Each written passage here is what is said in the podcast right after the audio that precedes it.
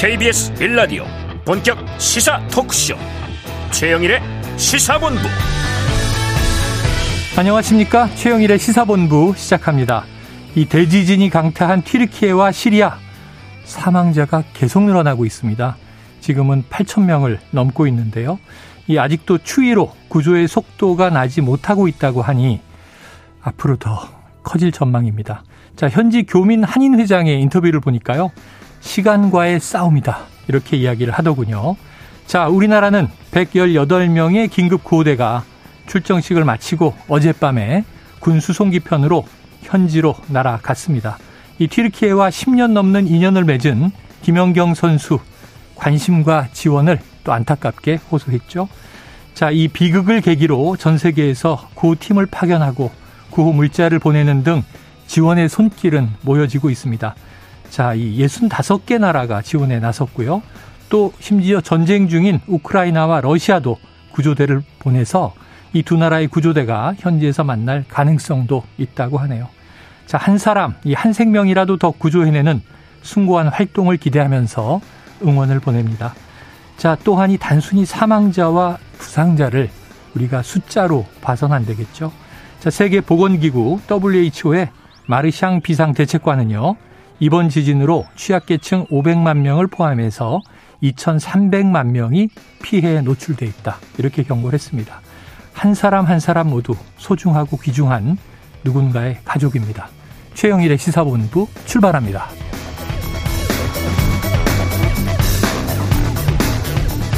네, 1부에서는요, 오늘의 핵심 뉴스를 한입에 정리해드리는 한입뉴스 기다리고 있고요.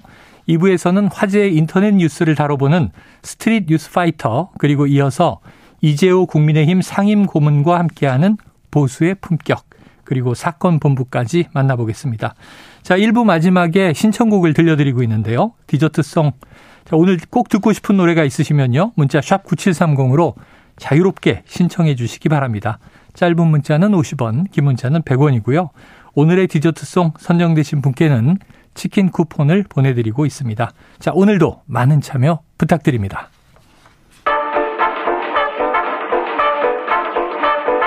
최영일의 시사본부 한입뉴스 네, 오늘의 핵심 뉴스를 한입에 정리해 봅니다. 한입뉴스 박정우 오마이뉴스 기자 이봉우 미디어 인권연구소 뭉클 연구원과 시작해 보겠습니다. 두 분 어서 오세요. 네, 안녕하세요. 아, 이렇게 이용원님 왜 이렇게 피곤해 보이세요? 어, 아닙니다. 괜찮습니다. 아, 괜찮으세요? 예. 어제 밤새신 것 같은 표정. 그렇지 않습니다. 아, 그래요. 자, 이 티르키예와 시리아를 강타한 강진 소식부터 보죠. 이 사망자가 박 기자님 이게 볼 때마다 계속 엄청나게 네. 늘어나고 있어요. 그렇습니다. 어제 저희가 방송할 때만 해도 4천여 명 네. 이렇게 얘기를 했는데요. 지금 8천 명에 육박하고 있는 그런 상황이고 음. 지난 6일 새벽에 이 지진이 발생했죠. 네. 규모 7.8의 강진, 또 오후에 일어난 7.5의 강진. 여기다가 규모 4.0 이상 여진이 100번 넘게 100회 이상으로 이어지고 아, 있습니다. 그래요. 그래서 이 화면을 보셨겠지만은 한 기자가 리포팅하고 있는데 여진 때문에 뒤에 있는 건물이 무너지는 어. 그런 일도 있었고 위험이 계속 도사리고 있는 그런 상황입니다. 아, 그리고 트리키에서 이제 5,894명이 사망했다. 또 시리아에서는 최소 2,000명 정도가 숨져 있는 걸로 발견됐다라고 네. 얘기하고 있는데 이게 구조와 시신 수습 작업이 진행되고 있는 상황이거든요. 음. 더 늘어날 가능성이 크고 지진의 경우에는 사망자가 초기 집계된 수의 8배까지 늘어날 수가 아, 있다고 하기 때문에 네. 초기에 2,600명으로 집계된 사망자 2만 명을 넘을 수 있다. 음. 이런 세계 보건기구 WHO의 예측도 나오고 있는 상황입니다. 네. 그러니까 이러다 보니까 지금 이곳에 있는 주민들은 건물에 들어가지도 못하고 음. 영하의 추위 속에서도 노숙을 하고 있는 그런 네 상황이거든요. 네. 또 사랑하는 가족을 잃은 사람들 또 자녀를 잃은 부모가 속출하고 있는데 그래서 전 세계에 눈길을 끈 사진 한 장이 있었죠. 네. 트르키에 무너져 내린 아파트 폐허더미에 웅크리고 앉아서 음. 잔해에 깔려서 숨진 15살짜리 딸의 손을 꼭 잡고 있는 음. 그 사진. 딸의 손만 이제 보이고 있는 그런 상황인데 그 모습이 많은 사람들 울리고 있고 또 시리아의 작은 작은 마을에서는 이미 숨진 엄마와 탯줄로 연결된 상태에서 발견된 울고 있던 여자 신생아가 다행히 주민들에 의해서 구조된 네. 그런 소식도 전해지고 있는데요. 결국에는 빨리 구조 작업을 진행할 수 있느냐 시간과의 싸움이거든요. 네. 골든 타임이 지나고 있다 이런 얘기가 나오고 있는데 음. 우리도 단일 규모는 역대 최대 인원 118명을 긴급 구호대를 파견했고 튀르키에 500만 달러 규모의 인도적 지원을 제공하기로 한 상황인데요. 각국의 구조 대원이 얼마나 빨리 그 잔해를 해치고 생명을 구할 수 있을지 네. 많은 어, 전 세계인의 관심이 집중되고 있습니다. 네. 한 명이라도 더, 한 사람, 한 생명이라도 더 구조해내는 활동을 기대해 봅니다. 자, 그런데 이제 이렇게 되면 또 이제 자국민의 안전은 어떤가 우리가 걱정을 하게 되는데 이 튀르키에서 연락이 끊긴 우리 국민도 있었다고 해요. 이영권님 어떻게 좀 외교부가 확인했습니까? 그렇습니다. 어제까지 연락이 두절됐던 유학생 한 명이 있었습니다. 네네. 그 피해가 큰 하타이주에 한국인 두 음. 명의 여행객이 있고 그중 한 분은 어제도 이미 대피를 하신 것으로 확인이 네네. 됐는데 한 분이 연락이 안 됐던 어. 것이죠. 다행히도 어젯밤에 어, 우리 대, 우리 어, 대사관과 외교부가 이 해당 유학생이 가족에게 직접 전화를 걸어서 안전이 확인되었고 네네. 안전한 곳으로 대피를 했다고 합니다. 그리고 지금 피해가 집중된 튀르키의 동남부 지역 한인 피해 보면요. 음. 인명 피해는 없는 있는 상황이고요. 네. 일부 부상자가 있다고 하지만 심각한 상태는 아니라고 합니다. 하지만 우리 국민 소유의 일부 건물이 붕괴되는 등 재산 피해도 있어서 우리 대사관이 계속해서 확인하고 있고요. 네. 튀르키예 교민이 총 2,700명이 있고 지진 피해 지역에는 100여 명이 거주 중이었는데 네. 일단 다수는 어, 모두 대피를 해서 예. 피해도 경미한 상황이라고 합니다. 그리고 아다나 등지로 어, 그러니까 피해가 더 적은 쪽으로 네. 이미 다 어, 대피를 했고 음. 또 대부분은 그런 지역에 살고 계셔서 지금까지 현재까지는 큰 피해가 일단 없는 것으로 확인되고 있습니다. 알겠습니다. 자, 튀르키의 속보는 계속 이제 뉴스에서 나오게 될 테니까 우리가 보면서 함께 기도해야 될 것 같습니다. 어제도 말씀드렸지만 뭐 SNS는 해시태그 튀르키예, 튀르키예를 위해서 기도합니다. 해시태그가 많이 눈에 띄고 있습니다. 다음 이슈로 가보겠습니다. 자, 야 3당이 공동 발의한 이상민 행정안전부 장관의 탄핵 소추안 자, 김진표 국회의장이 표결하겠다 이렇게 이야기했네요. 그렇습니다. 오늘 오전에 속보로 전해졌는데요. 원래는 김진표 의장 같은 경우는 여야가 의사 일정에 합의해라라고 음. 좀 원칙적인 입장을 보여왔습니다. 네. 하지만 지금 뭐 야3당에서 어 이렇게 아, 발의를 해 놓은 상황이기 네. 때문에 그래서 여기서 합의가 안 됐다고 해서 의사 일정을 진행하지 않을 수 없다. 이렇게 판단한 걸로 생각이 되고요. 그래서 김진표 국회의장이 오늘 교육 문화 사회 대정부 질문이 끝난 다음에 네네. 이 표결을 하겠다라고 얘기를 했는데 아. 민주당 입장에서는 이거를 순서를 좀 조정해 가지고 예. 먼저 이상민 장관 탄핵 소추안부터 표결하겠다. 음. 그러니까 이거를 본회의가 열리면은 이 안건에 올려 가지고 통과시키겠다 네. 이런 네. 얘기를 좀 하고 있어요. 음. 하지만 국민의힘은 좀 강하게 반발하고 있는 상황인데 오늘도 오전에 국민의힘 조영 원내대표가 김진표 의장을 찾아갔습니다. 음. 그래서 민주당이 낸 이장관 탄핵 소추안 소추 요건을 갖추지 못했다. 또 양당 간 의사일정 합의가 없었다. 그래서 오늘 탄핵 소추안 의사일정을 잡으면 안 된다. 강력하게 요청을 했지만 네. 김진표 의장은 의사 일정으로 상정을 한 그런 상황이고요. 아, 그러다 보니까 국민의힘에서는 계속 비판의 목소리가 나오고 있는데 이상민 장관 탄핵은 이재명 대표 방탄용이다. 음. 이재명 대표 사법 처리 관심 돌리기 위해서 뭐든 때리자는 막가파식 정치 공세다. 이런 여론전에 나서고 있고 국회를 찾은 이진복 대통령실 정무수석도 이상민 장관의 이제 헌법 법률 위배가 없는데 아, 이런 탄핵 소추안 표결 옳지 않다. 아, 정부의 걱정이 많다. 이렇게 의견을 나타내기도 했습니다. 네, 그래요. 자, 이상민 장관 탄핵안이 만약 오늘 국회를 통과하게 된다면 이영모님 앞으로 어떤 절차와 관문들이 남아 있는 건가요? 어, 일단 오늘 만약에 국회에서 통과하게 되면 네. 헌정사상 헌정사상 처음으로 국회에서 탄핵소추안이 의결된 국무위원이 됩니다. 장관에 대한 그렇습니다. 네. 예, 그래서 오늘 통과가 되면 곧바로 일단 이상민 장관은 직무는 정지가 됩니다. 네네. 아, 문제는 현재 여당인 국민의힘 김도읍 의원이 법사위원장을 맡고 그렇죠. 있는데 이 탄핵이 의결되면서 이제 헌법재판소로 가서 그렇죠. 이 일종의 재판을 해야 되는데 그렇죠. 거기서 이 소추권자, 소추위원이 이 김도읍 의원이 됩니다. 음. 일종의 검사 역할로서 예, 예. 이상민 장관에게 어떤 책임이 있고 어떤 불법이 있는지를 이 헌법재판관 의원들에게 사실 설득시키는 어. 주체가 이 김도읍 의원이 되는 것인데 아, 문제는 국민의힘은 네. 법 위반이 없다는 입장이기 네, 때문에 네네네. 굉장히 소극적일 것으로 예상이 되고 있고요. 더구나 국민의힘에서는 아예 출석을 안 하는 방향 도 지금 고려를 하고 어, 있다고 합니다. 예, 예, 예. 출석을 두 번 안 하면요 당사자 없이 그냥 이 탄핵 심판이 절차가 진행된다 네네네. 그래요. 그러면 굉장히 절차 간소해지고 어. 판단이 빨라지긴 하는데 아무래도 음. 증거 자료가 제출이 안 되니까 아, 신분 과정이 없다 보니까 어, 탄핵이 그대로 이루어지긴 좀 어렵지 않겠느냐. 그래서 예. 민주당에서는 굉장히 김도읍 의원을 강하게 압박을 하고 있고요. 또 정부에서도 직무정지가 된 이상민 장관의 역할을 대신하기 위해서 차관을 교체하는 방안을 검토하고 네네. 있다고 합니다. 아하, 이게 내년이 총선인데 네. 지금 여당은 완전히 이제 이 장관 해임 혹은 뭐 탄핵 반대 입장인데 김도읍 의원이 가서 이걸 강하게 음. 해임해야 됩니다. 저 탄핵해야 됩니다라고 얘기를 하겠느냐고요. 오히려 네. 이 법적 요건을 갖추지 못했는데 야당 때문에 왔습니다. 이렇게 되면 너무 황당한 상황이 되잖아요. 근데 헌법재판소에서도 그렇게 말할 수는 없기 때문에 네네. 음. 왜냐하면 법적인 조차가 있는 거 아니겠습니까? 그렇죠. 역할이 맡겨져 있기 때문에 네. 그런 얘기를 하는 것보다는 아예 출석을 안 하는 방향이 음. 더 낫지 않겠느냐라는 예. 그런 논의가 안 가게 된다. 그거를 또 다른 야당 의원에게 탄핵 소추 위원 역할을 위임할 수는 없나요? 아 그거는 어떻게 되죠? 국회 이제 법사위에서 논의를 해봐야 되는 것 같은데 그동안 그런 전례가 제가 없었던 걸로 알고 있거든요. 아, 이게 첫 번째 이제 사, 사안이니까. 그렇습니다. 그래서 국회 법사위원장으로서 탄핵소추위원 역할을 하긴 할 거다. 네네네. 그리고 이제 민주당에서도 생각하는 게 김도우 의원이 국민의힘 소속이지만 음. 국회가 이렇게 결정해 놓은 상황에서 과연 책임을 방기할 것이냐, 네네. 책임을 다하지 않겠냐 이런 일말의 기대도 있어요. 예. 좀 봐야 될 것 같고 또 김도 위원장 뭐 이 여러 가지 이제 관문 중에 하나겠지만은 제일 큰 관문은 아무래도 헌법재판소의 결정 아니겠습니까? 그렇죠. 헌, 현재 이제 아홉 명의 헌법재판관이 있는데요. 이 중에 두 명, 그러니까 이선의 재판관은 3월에 퇴임을 하고 음. 또 이석태 재판관은 4월에 퇴임을 합니다. 네네. 그럼 7명이 되는데 이 헌법재판소 심판 결정 정족수를 보면 재판관 7명 출석으로 사건을 심리하고 6명이 찬성해야 아. 인용 결정이 가능해요. 네네.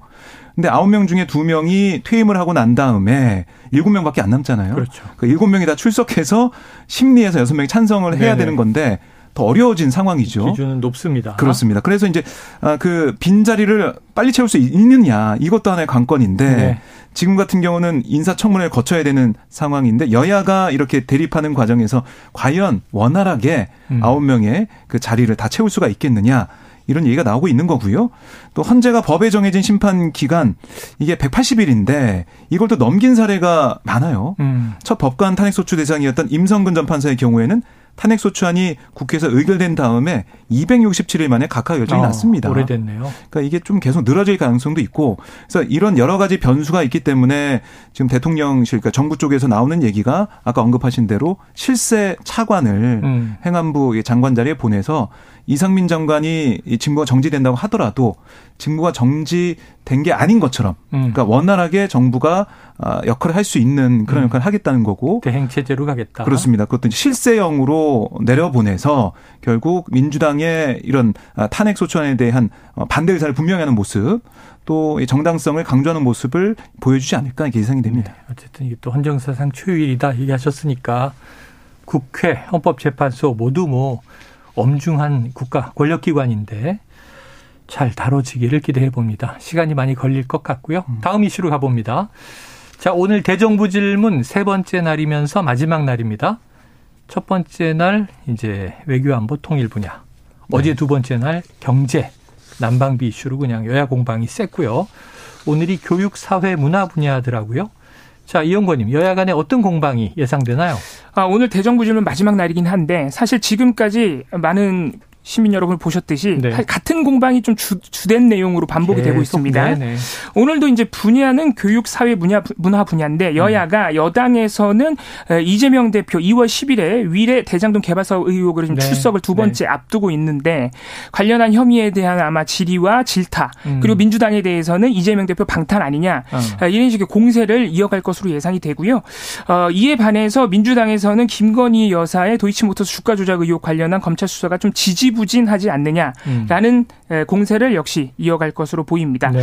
이외에 분야, 오늘 정해진 분야와 관련된 이슈로는 지금 야당이 강하게 요구하고 있는 노란봉투법, 어, 노조에 대한 음. 기업 측의 너무 과도한 손해배상 청구, 남발을 좀 방지해보자는 취지의 네네. 법안인데 이 법안을 두고도 공방이 벌어질 것 같고요. 또 윤석열 정부가 지금 강하게 어, 추진하고 있는 노동개혁, 음. 어, 대표적으로는 노동 시간을 좀 늘리는 방향성의 네네. 정책들이 있는데 이런 부분에 대해서도 정부 국무위원들에게 질의가 이어질 것으로 보입니다. 네, 최근에 또 뭐 노조 회계 투명성에 대해서도 그렇습니다. 정부 압박이 강하니까 자 사회 분야, 사회 이슈 안에는 노동 문제가 이제 좀 크게 자리를 잡고 있습니다.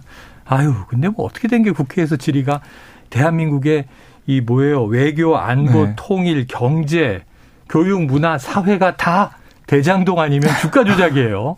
이게 좀 너무하다 싶어요. 네. 그만큼 여야가 첨예하게 대립하고 있는 상황이고 네네. 또 이제 관련해서 어, 물어야 될 질문들이 많다 보니까 네. 계속해서 이제 정부 국무위원들이 나오게 되면은 묻게 돼서 질문이 좀 반복되는 부분도 있어요. 음. 그런 게 국민들 입장에서 보면 좀 손해죠. 그러니까 민생 이슈는 안 다르고 또 정쟁이구나라고 생각할 가능성이 높지 않습니까? 네. 네. 그렇습니다. 근데 약간 우리 언론 보도에도 좀 아쉬운 점이 있어요. 네, 네, 왜잘 뜯어보면 이게 장시간 진행되기 때문에 예, 예. 또한 10명, 11명 정도의 국회의원이 나와서 질문을 합니다. 그것만 하는 건 결코 아닌데. 그렇습니다. 음, 네. 잘 뜯어보면 정책 관련 질의도 예. 분명히 어, 참고할 만한 부분들이 오고 가거든요.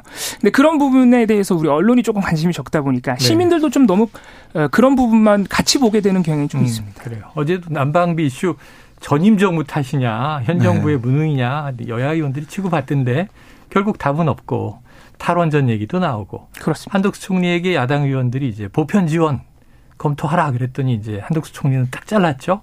추경하지 않겠다고. 자, 그렇습니다. 민생 관련 이슈들도 없는 건 아닙니다. 눈을 크게 뜨고 봐야 되고요. 시사본부에서 꼼꼼하게 챙겨서 전해드리도록 하겠습니다. 자, 12시 36분 넘고요. 37분 향해 가고 있는 시간인데요. 수요일 점심시간 교통 상황을 들어보고 이슈들을 이어가도록 하겠습니다. 교통정보센터의 김민희 리포터 나와주세요. 네, 맑은 날씨에 도로 정비 작업을 하는 곳들이 많습니다. 작업 구간을 앞두고는 갑자기 차선 변경하는 차량들이 많은 만큼 전방 주시 잘하시고 앞차와의 거리도 넉넉히 두시기 바랍니다. 영동고속도로 인천 쪽으로 북수원 부근에서는 오늘도 3차로를 막고 작업을 하고 있는데요. 뒤로 동수원부터 6km 구간에서 정체입니다. 더 가서 월곡분기점 진출램프 1차로에서는 사고가 났는데요. 처리 작업 여파받아 군자분기점부터 속도 줄여 지납니다. 반대 강릉 쪽으로는 는 이제 군포에서 부곡 사이로 정체 남아 있고요. 이후 강원권 면원에서 봉평터널 사이로는 2차로를 막고 작업을 하고 있어서 면원에서 평창 사이로 속도 많이 떨어져 지납니다. 경부고속도로 부산 쪽으로는 한남부터 양재 사이와 신갈분기점에서 수원 부근, 다시 기흥동탄 일대로 더딘 흐름 남아 있고요. 이후 옥천 1터널에서 옥천 3터널 사이로는 작업을 하고 있어서 금강 일대로 속도 줄여 지납니다. 그 밖에 서울시내 강변북로 구리 쪽으로 서강대교 부근 1차로에서는 고장난 차를 처리하고 있어서 뒤로 성산대교부터 차량들 서행합니다. KBS 교통정보센터였습니다.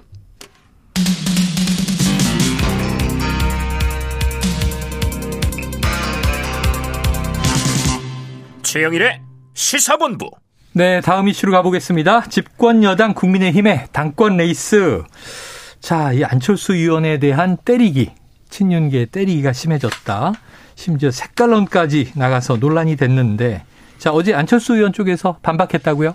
네, 그 안철수 캠프의 선대위원장 김영우 전 의원이 네. 어제 한 라디오에서 뭐라고 했냐면 김기현 후보, 그러니까 이 이철규 의원 등등에서 친윤 의원들 얘기, 그러니까 신영복 교수 존경한다, 어, 맑은 분이다, 뭐 이런 얘기했던 발언에 네. 대한 비판에 대해서 이 윤석열 대통령 호위 무사들은 지금 전대가 머리한 전대인지 성찰해야 된다. 음. 단일화하고 인수위원장까지 하고 지금 1등을 다니는 유력 당대표에 대해서 과거 네. 야당 시절 언행을 꼬투리 잡는 거 이거 집권 여당이면 포기하는 거다. 그러니까 스스로 확장해야 한다는 총선 승리 전략을 포기하는 거다. 아니 이런다고 그럼 단일화 물릴 거냐? 어. 왜냐하면 대통령실 발 대통령 관계자 발언으로 이 신영복 교수에 대한 안철수 의원의 생각을 알았다면 뭐 이 단일 안 했을 거다 지난 대선 과정에서 네. 이런 얘기도 전해졌지 않습니까? 음. 그러니까 이런 안철수 후보 캠프 입장에서도 강한 어떻게 보면 반박이 나오는 상황이고요. 어, 그리고 이 유난연대 협력 관계 주장하다가 연대 얘기를 한 그런 상황 그러니까 불편하다면 안 쓴다는 얘기를 계속했고 네. 또 안철수 의원 같은 경우도 오늘 SNS에 이상민 장관 음. 이 어떻게 보면 사퇴하라 이런 입장을 처음에 밝혔잖아요. 네네, 그랬었죠. 12구 이태원 참사 초창기에 거기에 대한 입장을 내놨는데요. 정치적 뭐 책임을 져야 된다 그런 의미의 어, 뭐 사퇴 요구였다. 네. 그렇게 좀 해명하는 모습을 보였어요. 네. 그러면서 이상민 장관 탄핵 소추안의 발의와 오늘 처리에 대해서는 이거는 민주당에서 잘못하는 거다. 음. 아, 이렇게 정치적으로 또 탄핵할 요건이 안 되는데 이렇게 하는 것은 민주당이 잘못하는 모습이다라고 네. 비판을 또 했습니다. 그리고 여, 여당 쪽 여권에서도 초기에 이상민 장관 사퇴에 대한 이야기를 한 분들이 좀 있어요. 음. 그런데 안철수 의원도 여기 나와서도 이제 인터뷰 때 그 얘기를 하셨지만 이게 법률적인 문제가 아니라 정무적인 차원에서 국민들의 좀 이 심기를 달래기 위해서 도, 도의적으로 사퇴하는 것이 맞지 않느냐 이런 이제 음. 의견들을 피력한 분들이 안 의원 등등 여럿이 있었는데 지금은 좀 이게 팽팽한 네. 지금 여야 대립 상황으로 흘러가게 된 겁니다. 자 그런데 이 불출마를 선언했던 나경원 전 의원, 자 김기현 후보와 어제 회동을 했어요. 한층 가까워진 모습이었는데 사실상 지지 이런 표현이 나왔습니다. 그런데 이영권님 표정은 조금 묘하더라고요. 그렇습니다. 그 두 사람이 나와서 이제 기자들에게 말하는 장면과 함께 사실 표정이 어제 또 언론에 굉장히 네, 네 화제였는데요. 네, 사실 그동안 김기현 후보와 장재원 의원이 계속해서 나경원 전 의원에게 러브콜을 보냈습니다. 네. 불출마 선언한 이유로 어떻게 보면 같이 가자. 왜냐하면 아, 나경 출마 선언 이후로 그렇습니다. 그 전에는 뭐 반윤계의 우두머리다 그랬잖아요. 네. 그 전에는 심지어는 뭐 반윤의 우두머리다 뭐 이런 식의 얘기까지 나왔었으니까 어, 계속 그래서 어, 나경원 전 의원 측에서는 사실 조금 부정전 입장을 낸 적도 있었고요. 음. 더 이상 내가 전대에서 할 역할은 없다. 음. 이런 말을 한 적도 있고 좀 네네. 숙고하는 모양이었는데 어제 전격적으로 김기현 후보와 회동을 가졌습니다. 예. 오찬 회동이었는데요. 어, 마치고 나서 나 전 의원 같은 경우에는 어떤 대한민국을 만들 것인가, 어, 당에 대한 충심 이런 이런 부분에 대해서 충분한 얘기를 나눴고 인식을 많이 공유했다. 음. 지금 당의 모습이 참 안타까운데 이 분열의 전당대회로 다, 어, 돼가는 것 같아서 안타깝다. 우리가 해, 어, 생각해야 할 것은 정권의 성공적인 국정 운영, 네. 내년 총선 승리이기 때문에 사심을 내려놓겠다. 이렇게 밝혔습니다. 또 그간의 입장이 그럼 바, 뭐, 바뀐 것이냐. 네네. 그동안 전대에서는 사실 역할을 안 하겠다고 했었는데 중립 선언을 했었죠. 그렇습니다. 이런 질문도 나왔는데 이에 대해서 나경원 전 의원이 굉장히 어려운 시기이기 때문에 총선 승리를 위해서 역할할 수 있는 것을 하겠다. 이렇게 말을 했고요. 음. 또 김기현 후보도 옆에서 자문을 구하겠다. 네. 이렇게 얘기하면서 이제 사실상 뭐 지지. 어, 지지 선언 손을 잡은 것 아니냐 이런 평가가 언론에서 나왔는데 주목받은 것은 아무래도 표정이었죠. 이제 손도 잡고 있고 그랬는데 표정이 이 오고 간 대화보다는 조금 어둡다 보니까 어. 에, 아무래도 이 본심과는 좀 다른 부분도 있는 것 아니냐 에, 이런 지금 또 의심들이 나오고 있습니다. 아, 우리가 뭐 몸짓 표정 이런 거를 네. 넌 버벌 커뮤니케이션 비언어적인 소통 이렇게 부르는데 네. 이 입으로 하는 말과 표정이 음. 또잘 일치되지 않으면 뭘까 하는 궁금증을 또 야기하는 측면이 있습니다. 그래서 이제 오늘 아침에 보면은 네. KBS 라디오 최경영의 최강 시사에서 나경원 전 의원 측이라고 볼 수 있는 박종희 전 의원이 출연해서 아, 여러 가지 얘기를 했는데요.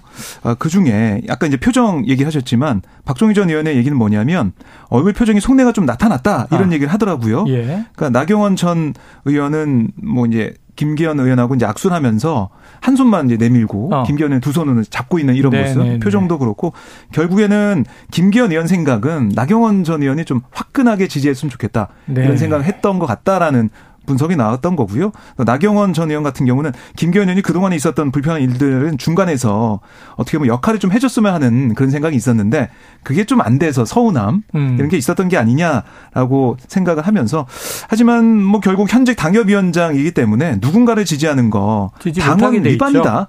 시원하게 얘기 못한 거고 앞으로 역할을 하겠다. 라고 얘기를 했어요. 네, 그럼에도 불구하고 표정 얘기가 계속 회자가 되고 있는 거고 네. 기자들이 볼 때도 어 우리가 생각하고 예상했던 음. 이두 사람의 기자회견, 그러니까 지지 선언이라고 예상을 하잖아요.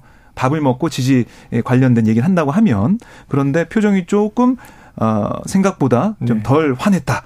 화난 모습이 보이지 않았다. 네. 그런 생각을 했는데 그러다 보니까 어, 국민의힘 당권 주자 천하람 후보도 이 지지 선언 한 부분에 대해서 역풍이 불었다, 불 거다 네네. 이런 또 비판을 하기도 했어요. 네 그만큼 당원들이 볼 때는 좀 마음에서 우러나오지 않는 그런 손잡는 네. 모습이 결국에는 전당대회 표심에는 도움이 되지 않을 거다라는 비판도 네. 나오고 있습니다. 사람 입에서 나온 말도 뭐 바이든이냐 날리면이냐 다 다르게 들린다는 건데 네. 표정에 대한 해석이 다릅니다. 참 구구할 수밖에 없어요.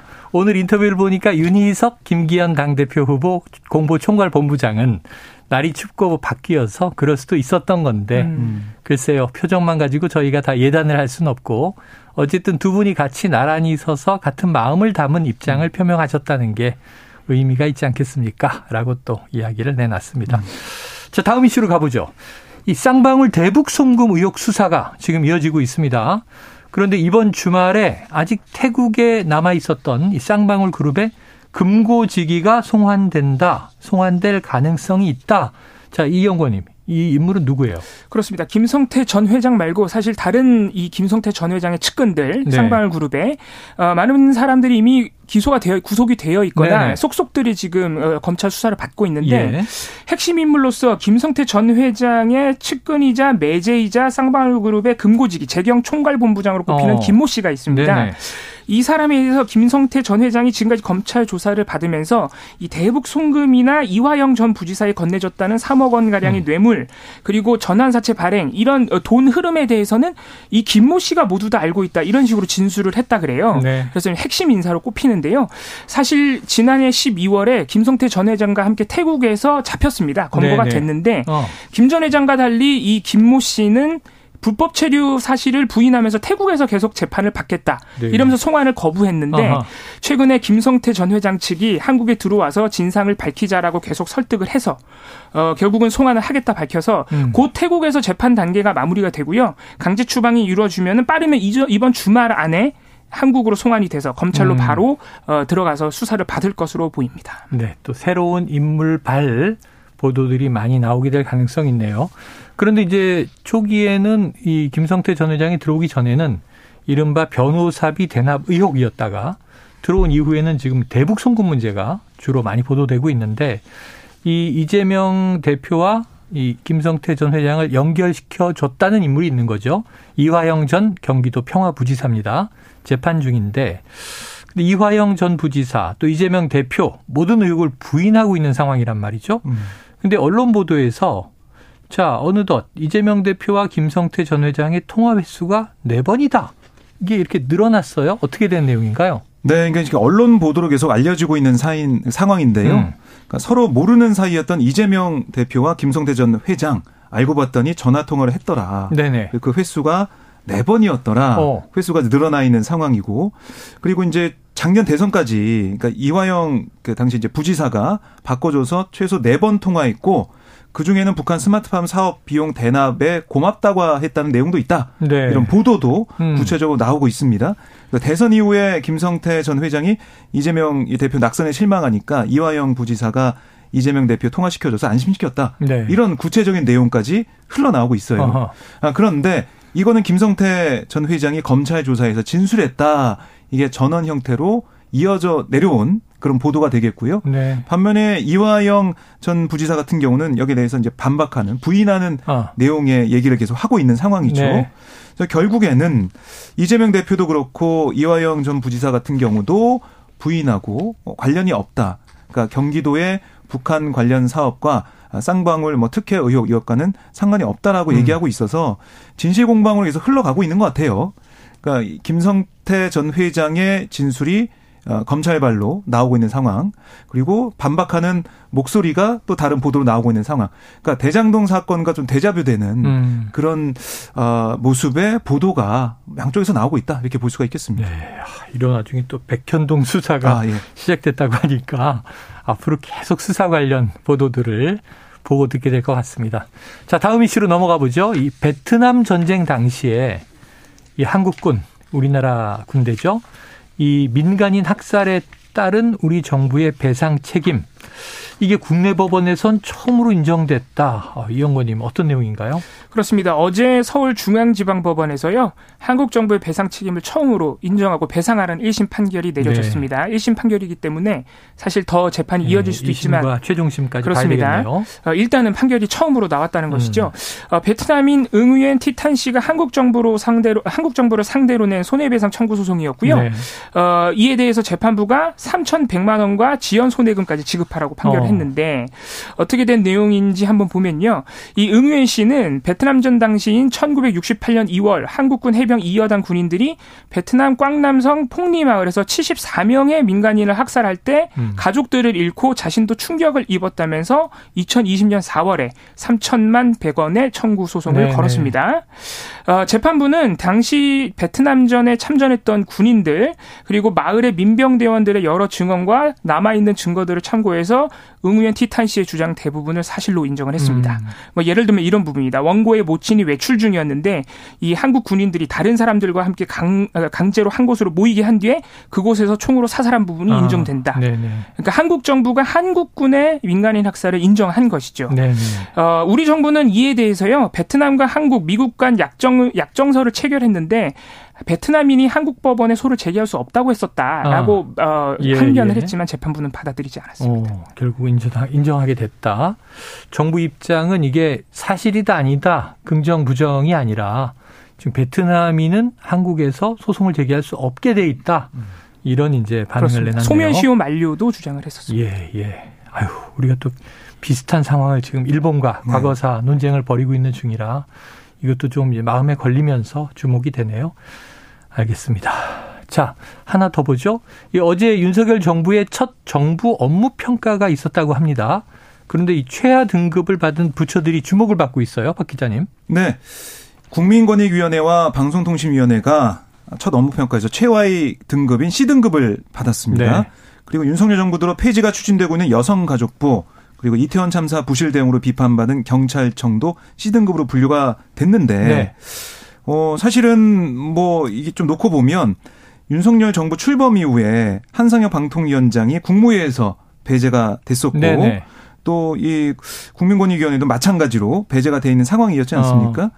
결국에는 이런 것들이 작용한 게 아니냐. 그러니까 전임 정부에 임명된 기관장이 있는 음. 그런 부처들이 부서들이 이렇게 최하위 등급을 받은 게 아니냐 이런 네네. 지적이 나오고 있고요.